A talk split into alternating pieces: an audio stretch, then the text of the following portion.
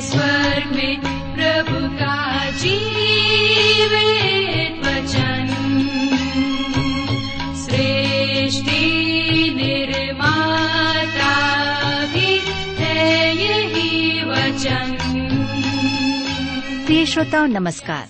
Bible अध्ययन कार्यक्रम सत्य वचन लेकर हम आपकी सेवा में उपस्थित हैं और आशा करते हैं कि आप सब भी हमारे साथ आज का बाइबल अध्ययन करने के लिए तैयार हैं। जैसा कि आपको मालूम है कि इन दिनों हम पवित्र शास्त्र बाइबल के पुराने नियम में से यशाया नामक पुस्तक का विस्तार पूर्वक अध्ययन कर रहे हैं और इसका मुख्य विषय है मसीह का आगमन और छुटकारा। प्रिय श्रोताओं, हमें विश्वास है कि इस बाइबल अध्ययन के द्वारा आपको आत्मिक लाभ मिल रहा है। लीजिए, प्रस्तुत है ये बाइबल अध्ययन कार्यक्रम सत्य वचन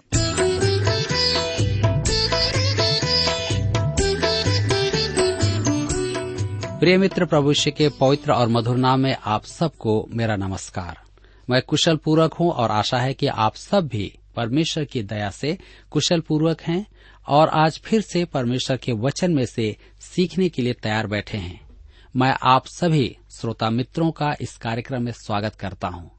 अपने उन सभी नए मित्रों का भी स्वागत करता हूँ जो पहली बार हमारे इस कार्यक्रम को सुन रहे हैं। मैं धन्यवाद देना चाहता हूँ उन मित्रों का जो हमारे कार्यक्रम को सुन करके पत्र लिखते हैं और अपने आशीषों को हम तक पहुंचाते हैं। मैं आपकी जानकारी के लिए फिर से बता दूँ कि आज हम यशाया की पुस्तक उसके दस अध्याय और उसके पंद्रह पद से अध्ययन करेंगे। पिछले अध्ययन में हम देख रहे थे कि परमेश्वर अपने लोगों की रक्षा के लिए और अपने लोगों को ताड़ना देने के लिए अशुर अर्थात अन्य जातियों को भी प्रयोग में लेता है ताकि वह न्याय को प्रकट करे। आज हम अपने अध्ययन में आगे बढ़ें, लेकिन इससे पहले आइए हम सब प्रार्थना करें और परमेश्वर से आज के अध्ययन के लिए सहायता मांगें। हमारे जीवित और सामर्थ्य दयालु पिता परमेश्वर, हम आपको धन्यवाद देते हैं आज के सुंदर समय के लिए, जिसे आपने हम सबके जीवन में दिया है ताकि हम आपके जीवित और सच्चे वचन का अध्ययन कर सकें। इस समय जब हम आपके वचन में से सीखते हैं, हमारी प्रार्थना है कि आप हमारे प्रत्येक श्रोता भाई बहनों को अपनी बुद्धि, ज्ञान और समझ प्रदान करें, ताकि आज हम जो कुछ भी सुनते हैं सीखते हैं अपने जीवन में समझ करके ग्रहण कर सकें। हमें हर एक प्रकार की बुराइयों से व्यर्थ की बातों से दुनियावी चिंताओं से आप रक्षा करें। हर एक प्रकार की बीमारी से हर एक प्रकार के एक्सीडेंट से रक्षा करें। हमारी प्रार्थना उन भाई बहनों के लिए भी है जो बीमार अवस्था में हैं, किसी प्रकार के तनाव और दबाव में हैं, व्यक्तिगत पारिवारिक आर्थिक पिताजी आप उन्हें भी अपनी शांति प्रदान करें। आज के अध्ययन पर अपने आशीष दे। धन्यवाद के साथ प्रार्थना अपने उद्धारकर्ता प्रभु यीशु के नाम से मांगते हैं। आमीन।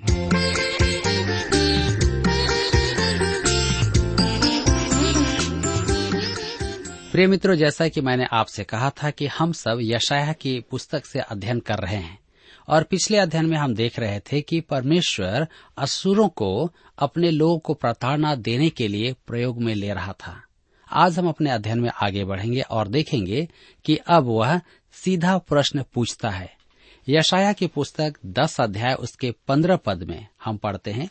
लिखा है, क्या कुल्हाड़ा उसके विरुद्ध जो उससे काटता हो डींग मारे? या आरे उसके विरुद्ध जो उसे खींचता हो बड़ाई करे? क्या सोटा अपने चलाने वाले को चलाए या छड़ी उसे उठाए जो काट नहीं है? कल्पना कीजिए कि आप एक जंगल से जा रहे हैं और आप सुनते हैं कि कोई अपने प्रशंसा में कह रहा है कि उसने एक बहुत बड़े पेड़ को काट दिया है। आप उसके पास जाकर देखते हैं कि वह एक कुल्हाड़ा है जो अपनी प्रशंसा कर रहा है। आप उससे पूछते हैं, तुम कहना क्या चाहते हो? कुल्हाड़ा आपसे कहेगा, मैंने इस बड़े पेड़ को काटकर गिरा दिया है। आप सोचेंगे कि यह कैसी मूर्खता की बात है। कुल्हाड़ा चलाने वाला भी तो कोई होगा। अशुर तो क्या विश्व के सब राष्ट्र के साथ ऐसा ही है? परमेश्वर उन्हें काम में लेता है। यही कारण है कि हमें परमेश्वर के हाथ को देखने की आवश्यकता है। मनुष्य को परमेश्वर की अगुवाई को देखना है। हमें मार्टिन लूथर की बात स्मरण रखना है। एक मनुष्य के साथ परमेश्वर हो तो वह बहुसंख्यक है। हम बहुसंख्यक हैं, क्योंकि परमेश्वर हमारे साथ है। हमें निश्चित करना होगा कि हम परमेश्वर के साथ हैं या नहीं। परमेश्वर ही है जो जगत का संचालन कर रहा है। अशुर परमेश्वर के हाथ की कठपुतली थे, परंतु वे स्वयं में घमंड कर रहे थे। मेरे मित्रों, महाक्लेश और इसराइल के बचे हुए लोग, अब महाक्लेश में बचने वाले इसराइलियों का दृश्य को उभारेगा। हम पढ़ते हैं यशाया दस अध्याय उसके बीस पद में।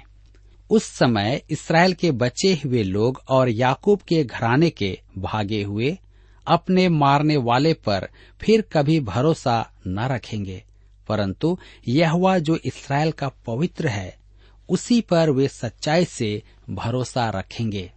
ध्यान दीजिए, इस पद में यशाया निकट परिस्थितियों के स्तर पर, अर्थात असुरों के आक्रमण के परे उस समय को निहार रहा है जो प्रभु का दिन है। वह समय महाक्लेश से आरंभ होगा। यशाया उसके दस अध्याय के चौबीस पद में हम पढ़ते हैं, लिखा है इसलिए प्रभु सेनाओं का यहवा यूँ कहता है, हे सियोन में रहने वाली मेरी प्रजा अशूर से मत डर। चाहे वह सोटे से तुझे मारे और मिस्र के समान तेरे ऊपर छड़ी उठाए। यहूदा के लिए यह शांति का वचन है कि वह अशुरों से सुरक्षित रहेगा। तब हम पढ़ते हैं यशाया दस अध्याय, उसके सत्ताईस पद में, जहाँ पर लिखा है, उस समय ऐसा होगा कि उसका बोझ तेरे कंधे पर से और उसका जुआ तेरी गर्दन पर से उठा लिया जाएगा। और अभिषेक के कारण वह जुआ तोड़ डाला जाएगा। हम देखते हैं हर्मगिदोन का युद्ध। यशाया फिर से उस दिन को देखने लगता है। यशाया की पुस्तक दस अध्याय, उसके अट्ठाईस से बत्तीस पद में हम आगे पढ़ते हैं। वह अयात में आया है और मिग्रोन में से होकर आगे बढ़ गया है। मिकमास में उसने अपना सामान रखा है। वे घाटी से पार हो गए। उन्होंने गेबा में रात काटी। रामा थरथरा उठा है। शाउल का गीबा भाग निकला है। हे गलीम की बेटी चिल्ला। हे लैशा के लोगों, कान लगाओ। हाय, बेचारा आना तोत मदमेना मारा मारा फिरता है। गेबीम के निवासी भागने के लिए अपना अपना सामान इकट्ठा कर रहे हैं। आज ही के दिन वह नोब में टिकेगा, तब वह सियोन पहाड़ पर और यरूशलेम की पहाड़ी पर हाथ उठाकर धमकाएगा। मेरे मित्रों, यह भविष्यवाणी का एक अति उत्तम भाग है। यहाँ भूगोल का उल्लेख है। ये सब स्थान यरूशलेम के उत्तर में हैं। यहाँ अशुरों के आगमन का मार्ग भी दिखाया गया है, वरन भावी आक्रमणकारियों का मार्ग भी दर्शाया गया है। मेरे विचार में यह भावी आक्रमणकारी रूस होगा। यह आक्रमणकारी गोग से आएगा, जिसे हम यहजकेल की पुस्तक अड़तीस अध्याय से उनतालीस अध्याय में पाते हैं। आइए हम देखें, स्थानों पर ध्यान दें। अयात यरूशलेम से साढ़े बाईस किलोमीटर उत्तर में है। मिग्रोन अयात के दक्षिण में एक दर्रा है, जहाँ योनातान ने पलिस्तियों पर विजय प्राप्त की थी, जिसे हम पहला शामुएल चौदह अध्याय में पढ़ते हैं। मेरे विचार में, एल नबी ने इसी स्थान पर तुर्किस्तान को हराया था। गेबा रामा यरूशलेम के उत्तर में नौ किलोमीटर की दूरी पर है। अनातोत यरूशलेम के उत्तर में साढ़े चार किलोमीटर की दूरी पर है और भविष्य वक्ता यर्मिया का जन्म स्थान था लैशा। फिलिस्तीन के उत्तर में दान के क्षेत्र में था मदमेना, गोबर का पहाड़। यरूशलेम के उत्तर में कूड़ा दान था गेबीम। गेबीम भी संभव था, यरूशलेम के उत्तर में था, परंतु निश्चित नहीं है। तब नोब अंतिम स्थान है जो यरूशलेम के परिवेश में उत्तर दिशा में था। मेरे प्रियो, यह उत्तर से आने वाले बैरी के मार्ग का नक्शा है, जिसके कारण यरूशलेम असहाय हो जाएगा और पराजित होगा। यशाया दस उसके तैतीस पद में लिखा है, देखो, प्रभु सेनाओं का यहवा पेड़ों को भयानक रूप से छांट डालेगा ऊँचे ऊँचे वृक्ष काटे जाएँगे और जो ऊँचे हैं, वे नीचे किए जाएँगे। परमेश्वर हस्तक्षेप करके अपनी प्रजा को बचाता है। मेरे विचार में, यह प्रभु यीशु के द्वितीय आगमन के संबंध में है, जब वह अपना राज्य स्थापित करेगा। तब हम पढ़ते हैं यशाया दस, उसके चौतीस पद में, वह घने वन को लोहे से काट डालेगा और लबानोन एक प्रतापी के हाथ से नष्ट किया जाएगा। मेरे विचार में, यह प्रतापी प्रभु यीशु ही होगा जब वह आएगा। तो यहाँ पर अध्याय दस समाप्त होता है और अब हम अपने अध्ययन में आगे बढ़ते हुए अध्याय ग्यारह में देखेंगे, जिसका विषय है राजा का व्यक्तित्व और सामर्थ, राजा का उद्देश्य और कार्यक्रम। इस अध्याय में भविष्यवाणी की श्रृंखला चल रही है और इसका अंत अध्याय बारह के साथ होगा। भविष्यवाणियों के इस अंश में वृद्धि होती दिखाई देती है। ये भविष्यवाणियाँ आहाज के राज्य काल की हैं। पिछले अध्यायों में हमने दंड का समय देखा, जिसे प्रभु यीशु ने महाक्लेश का समय कहा था। अध्याय 11 मसीह के संबंध में महान भविष्यवाणियाँ हैं। ये भविष्यवाणियाँ इस पृथ्वी पर राज्य स्थापित करने के लिए और उसके कार्यक्रम की भविष्यवाणियाँ हैं।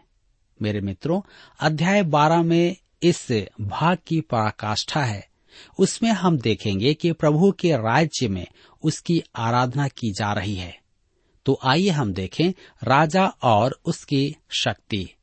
यशाया की पुस्तक ग्यारह अध्याय उसके एक पद में। हम पढ़ते हैं, जहाँ पर लिखा हुआ है, तब ईशय के ठूंठ में से एक डाली फूट निकलेगी और उसकी जड़ में से एक शाखा निकलकर फलवंत होगी। ध्यान दीजिए ईशय के ठूंठ में से एक डाली। यहाँ रोचक बात तो यह है कि दाऊद का नाम नहीं लिया गया है। यशाया ने दाऊद के पिता का नाम क्यों लिया? राजसी वंश दाऊद से आरंभ हुआ था। ईशय तो एक चरवाहा था जो बाहर बैतलहम में रहता था।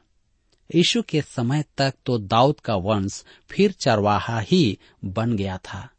अब वह राजमहल नहीं, बढ़ाई का दुकान था। यही कारण था कि यशाया अति सावधानी पूर्वक कहता है, ईशय के ठूंठ से। डाली, जिसका अर्थ है जीवित शाखा। यह दूसरी बार है कि डाली शब्द आया है। पहली बार डाली शब्द चार अध्याय के दो पद में आया था। इब्रानी भाषा के अठारह शब्दों का अनुवाद डाली किया गया है। यह प्रभु यीशु मसीह का एक पदनाम है। यशाया तिरपन में प्रभु यीशु को निर्जल भूमि की जड़ कहा गया है।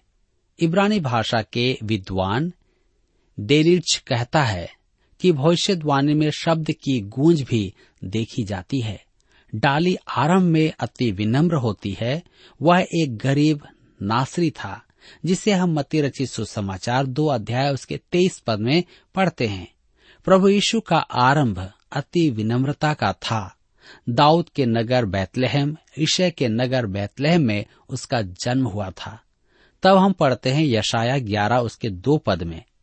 यहवा का आत्मा, बुद्धि और समझ का आत्मा युक्ति और पराक्रम का आत्मा और ज्ञान और यहवा के भय का आत्मा उसमें ठहरा रहेगा। यह प्रभु यीशु में उपस्थित सात गुना आत्मा थी। सामर्थ्य की प्रचुर मात्रा सात गुना आत्मा थी। पहला, प्रभु का आत्मा, दूसरा, बुद्धि का, तीसरा, समझ का, चौथा, युक्ति का, पांचवा, पराक्रम का, छठवां ज्ञान की और सातवां यहवा के भय का। मेरे मित्रों, धर्मशास्त्र में सात का अंक आवश्यक नहीं कि सिद्धता का प्रतीक हो। मुख्य विचार इसमें परिपूर्णता का होता है। यहुना रचित सुसमाचार तीन अध्याय उसके चौतीस पद में लिखा है, क्योंकि वह आत्मा नाप नाप कर नहीं देता है। इफिसियों के पत्र पाँच अध्याय उसके अठारह पद में पॉलुस कहता है आत्मा से परिपूर्ण होते जाओ। बहुत कम विश्वासी आत्मा से परिपूर्ण होते हैं। किसी में चौथाई तो किसी में कुछ बूंद आत्मा होती है। एक छोटी लड़की प्रार्थना कर रही थी, हे प्रभु, मुझे आत्मा से भर दे, परंतु मैं अधिक नहीं समा पाऊँगी, परंतु उंडेल बहुत दूँगी। बहुत कम विश्वासी हैं जो छलकते हैं, चारों ओर से छलकते हैं। प्रभु यीशु, इसका एक असामान्य उदाहरण था। यहुआ का आत्मा, मनुष्य प्रभु यीशु आत्मा के सामर्थ्य में काम करता था। जब वह फिर आएगा, तब वह आत्मा में राज करेगा। बुद्धि का आत्मा जो दूसरा है, पहला क्रंथियो एक अध्याय के तीस पद में लिखा है कि मसीह हमारे लिए ज्ञान बना, वही एकमात्र है जो हमें जीवन में ले चलेगा। हम संसार के लिए बराबर के नहीं हैं। यहुना चौदह अध्याय उसके तीस पद में प्रभु यीशु ने कहा, इस संसार का शासक आता है, मुझ पर उसका कोई अधिकार नहीं। शैतान, प्रभु यीशु में तो कुछ नहीं पाएगा, परंतु हम में उसे अवश्य कोई न कोई बात मिल जाएगी। हमें बुद्धि का आत्मा चाहिए और प्रभु यीशु वह आत्मा है। तीसरी बात हम देखते हैं, समझ का आत्मा, अर्थात आत्मिक विवेक है। यह बड़ी निराशजनक बात है कि कुछ विश्वासियों में आत्मिक विवेक है ही नहीं। मुझे देख करके आश्चर्य होता है कि कुछ लोग कैसे किसी के पीछे हो लेते हैं। केवल उसकी मानवीय उपलब्धियों के आधार पर वे उसके रूप, रंग, उसकी आवाज़ आदि से आकर्षित होते हैं और उसके संदेश को तो वे समझते ही नहीं हैं। वे यह तो परखते ही नहीं हैं। कि जो वह कह रहा है, वह परमेश्वर का वचन भी है या नहीं। विश्वासियों को समझ के आत्मा की आवश्यकता है। यह एक ऐसा वरदान है जिसके लिए मैंने सदैव प्रार्थना की है और आज मुझे इसकी सबसे अधिक आवश्यकता है। हमें सावधान रहना है कि कौन प्रभु का है और कौन नहीं है। क्या जो कुछ वो बोल रहा है, वह परमेश्वर के वचन है या नहीं?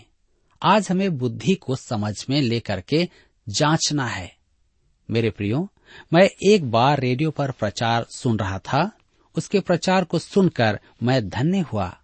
परंतु अंत में उसने कहा, यदि उसे सहयोग नहीं मिला तो उनका प्रसारण बंद हो जाएगा। मैं सोचने लगा, क्या इस नगर के लोगों में आत्मिक समझ होगी कि वे उसे सहयोग दें? वह उन सबसे तो अच्छा ही था जिन्हें लोग भरपूर सहयोग देते हैं। मैंने उस प्रचारक के बारे में वहाँ के एक पास्टर से चर्चा की।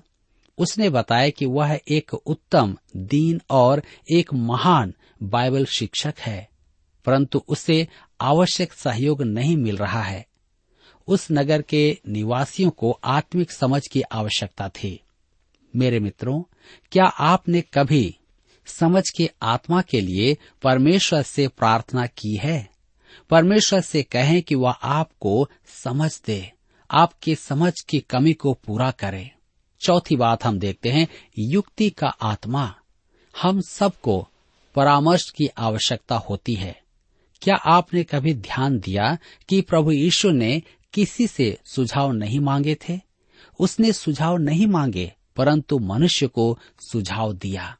क्योंकि जब भी उसको समय मिलता था, वह प्रार्थना में समय व्यतीत करता था। पांचवी बात, पराक्रम का आत्मा, अर्थात सामर्थ का आत्मा। ओह, हमें सामर्थ की कैसी आवश्यकता है? फिलिपियों की पत्री तीन अध्याय, उसके दस पद में पॉलुस कहता है, मैं उसको और उसके मृत्युंजय की सामर्थ को जानू।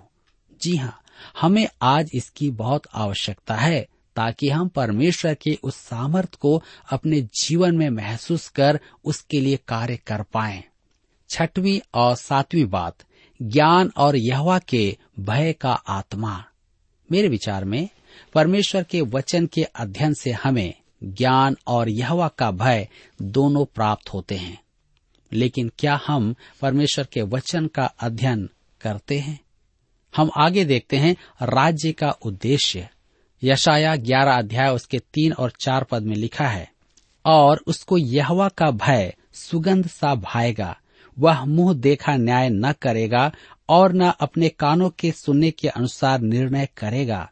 परंतु वह कंगालों का न्याय धर्म से और पृथ्वी के नम्र लोगों का निर्णय खराई से करेगा, और वह पृथ्वी को अपने वचन के सोटे से मारेगा, और अपने फूंक के झोंके से दुष्ट को मिटा डालेगा। दुष्ट अर्थात शैतान। महाक्लेश के समय शैतान के लिए कटनी का दिन होगा। मानवीय दृष्टिकोण से उस समय संसार के लिए मुक्ति का मार्ग नहीं दिखाई देगा। इसराइल की स्थिति बुरी होगी। इसराइल भी पुकारेगा, परंतु न तो उत्तर से और न दक्षिण से, न पश्चिम से और न ही पूर्व से सहायता आएगी। सहायता स्वर्ग से आएगी। तब मसीह आकर अपने राज्य की स्थापना करेगा। यीशु का पृथ्वी पर आने का उद्देश्य स्पष्ट है। इस पृथ्वी को एक शासक की आवश्यकता है। संसार ने उसे न चुना है और न चुनेगा, परंतु वह परमेश्वर का चुना हुआ है, क्योंकि यह जगत परमेश्वर का है। इसलिए परमेश्वर उसे इस पृथ्वी पर स्थापित करेगा और उसका न्याय करेगा। वह आँखों देखा न्याय नहीं करेगा, उस समय लंबे अभियोग नहीं चलेंगे और अपराधी नहीं बचेंगे। वह एक भयानक दृश्य होगा। दो अलग अलग न्याय किए जाएँगे, विश्वासियों का और अविश्वासियों का। महाक्लेश के आरंभ होने पर विश्वासी प्रभु यीशु के न्याय आसन के समक्ष उपस्थित होंगे। इसके एक हज़ार सात वर्ष बाद श्वेत सिंहासन के समक्ष अविश्वासियों का न्याय होगा। मेरे मित्रों, जिस दिन मैं प्रभु यीशु के सामने खड़ा होऊँगा, उस दिन मेरा दिखावा सामने होगा। अतः मैं दिखावे से मुक्ति पाने के प्रयास पे हूँ। प्रभु यीशु का प्रकाश मेरे चेहरे पर फिरेगा और सब कुछ स्पष्ट दिखाई देगा। यह ज्योति कैसी होगी? इसका विचार ही भय उत्पन्न करता है। आइए हम पढ़ें यशाया ग्यारह अध्याय, उसका पाँच पद लिखा है, उसकी कटी का फेंटा धर्म और उसकी कमर का फेंटा सच्चाई होगी। मेरे मित्रों, प्रभु के राज्य का स्तंभ धार्मिकता और सत्य निष्ठा होगा। प्रभु के राज्य का उद्देश्य है धार्मिकता और न्याय तथा खोए हुए आदम की प्रभुता को स्थापित करना।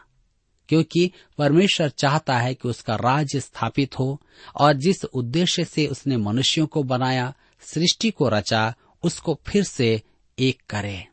मेरे प्रियो, आज आपके लिए और मेरे लिए भी एक अवसर है कि हम किस प्रकार के न्याय में शामिल होंगे। विश्वासियों के न्याय में या अविश्वासियों के न्याय में? आज मुझे और आपको तैयार होना है ताकि हम परमेश्वर के समक्ष खड़े हो सकें। यहाँ पर आज हमारे अध्ययन का समय समाप्त होता है। और मैं विश्वास करता हूँ कि आज के इस अध्ययन के द्वारा भी आपने अपने जीवन में अवश्य ही आत्मिक आशीषों को प्राप्त किया है। इन आत्माओं को अपने जीवन में आने दीजिए और उससे मांगिए ताकि और भी आप प्रभु में बलवंत किए जाएँ। प्रभु आप सबको आशीष दे।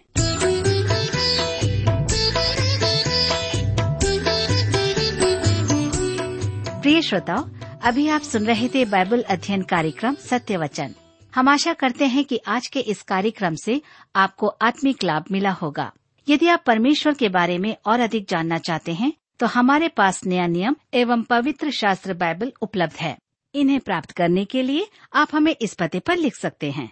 कार्यक्रम Satya Vachan T W R post box number चार तीन एक शून्य, नई दिल्ली, एक एक शून्य शून्य एक नौ। पता एक बार फिर सुन लीजिए। कार्यक्रम Satya Vachan T W R post box number four three one zero new Delhi one one zero zero one nine और हाँ श्रोताओ, याद रखें कि पत्र लिखते समय आपका नाम और पता साफ़ साफ़ लिखा होना चाहिए।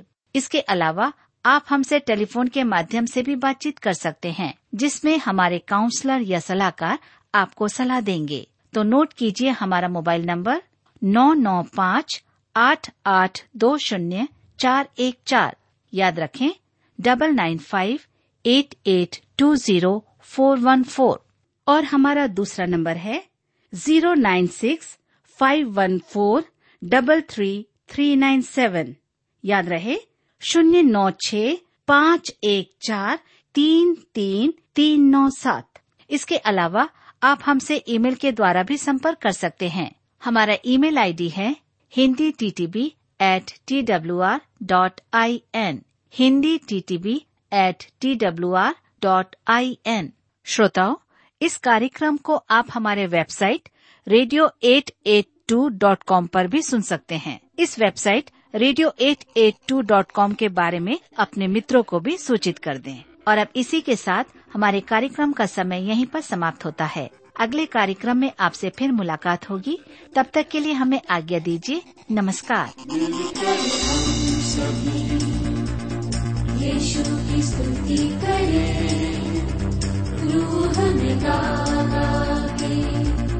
क्योंकि तू है प्रभु, हम सब में